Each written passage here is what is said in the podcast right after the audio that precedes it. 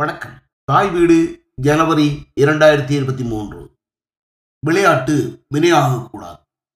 உலகிலேயே மிகுந்த எண்ணிக்கையிலானவர்களால் பார்க்கப்படும் நிகழ்வான உலகக்கிண்ண காற்பந்து போட்டிகள் கடந்த மாதம் கத்தார் நாட்டிலே நிறைவடைந்திருக்கின்றது.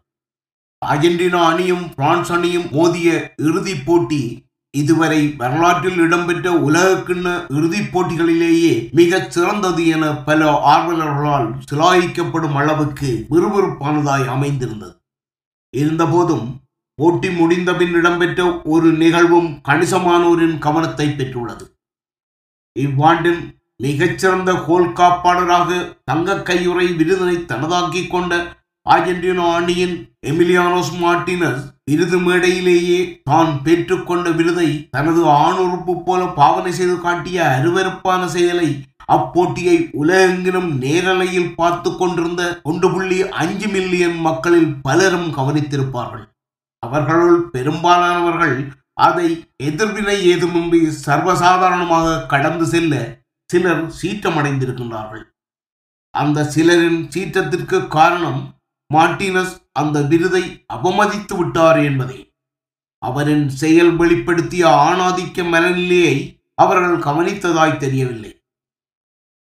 கத்தாரில் நடந்தேறிய இந்த அசிங்கம் ஒரு பொருட்டே இல்லை என கூறும் அளவுக்கு கனடாவில் ஐஸ்கோக்கி கட்டமைப்புக்குள் நடக்கும் நிகழ்வுகள் இருக்கின்றன.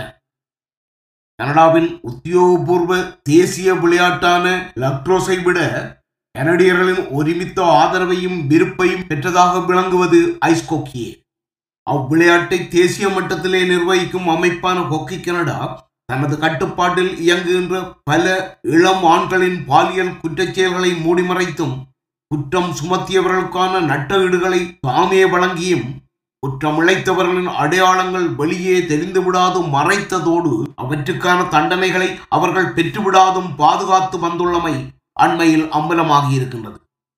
குற்றச்செயல்களோ பாரதூரமானவை. இரண்டாயிரத்தி பதினெட்டிலே அப்போதைய உலக சம்பியனாக திகழ்ந்த கனடாவின் இளையோர் கொக்கி அணியைச் சேர்ந்த பதின்ம வயது ஆண்கள் ஓர் இளம் பெண்ணை கூட்டு வன்புணர்வுக்கு உட்படுத்தியதும் அவற்றுள் அடங்கும். விளையாட்டில் பெறும் வெற்றி மட்டுமே குறிக்கோள் எனக் கொண்டு குற்றமிழைப்பவர்கள் சிறந்த விளையாட்டுக்காரர்களாயின் அவர்களை பாதுகாக்கவென கொக்கி கனடா எடுத்துக்கொண்ட கடும் முயற்சி மென்மேலும் குற்றச்செயல்கள் நடைபெறுவதற்கான ஏதில்லையே கடந்த பல ஆண்டுகளாக ஏற்படுத்தி கொடுத்துள்ளமை இப்போது தெரிய வந்துள்ளது.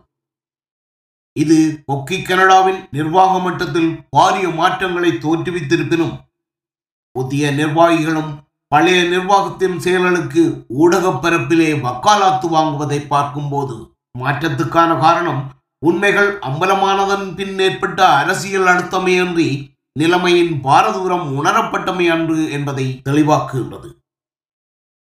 கடந்த ஆண்டு ஆஸ்திரேலியாவில் இடம்பெற்ற இருபதுக்கு இருபது உலக கிண்ண துடுப்பாட்ட போட்டிகளின் போது இலங்கை அணியைச் சேர்ந்த தனுஷ்க குணதிலக மீது பாலியல் வன்புணர்வு குற்றம் சுமத்தப்பட்டு கைது செய்யப்பட்ட நிகழ்வையும் ஏற்பாட்டாளர்கள் விரும்புவது போல் ஒரு தனிப்பட்ட நிகழ்வாக கருத முடியாதுள்ளது.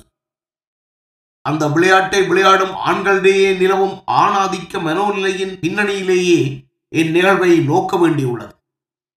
துடுப்பாட்டத்தில் போட்டியிடும் எதிரணியினர்களுக்கிடையேயான ஸ்லெஜிங் என்ற சீண்டலில் இடம்பெற்றிருக்கும் பெண் வெறுப்புத்தனம் பிரசித்தமானது.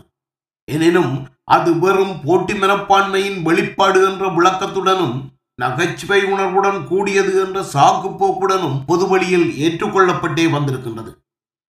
அனைத்துலக அளவில் தேசிய மட்ட பெண்கள் அணிகளுக்கு இடையிலான துடுப்பாட்ட போட்டிகள் புகழ் பெற்று வரும் இன்றைய நிலையிலும் இதே விளையாட்டில் ஈடுபடும் ஆண்களின் மனநிலையில் மாற்றம் எதுவும் ஏற்பட்டுள்ளதாக தெரியவில்லை.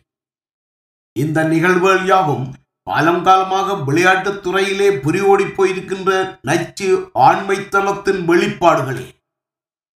நச்சுத்தனமான ஆணாதிக்க கருத்துக்களை திரையுலகம் வெளிப்படையாக மனதில் விதைத்துக் கொண்டிருக்க அதற்கு முன்பிருந்தே விளையாட்டு அதே கருத்துக்களை கண்காணாத வகையிலே உதிரத்தோடு கலந்து கொண்டிருக்கின்றது.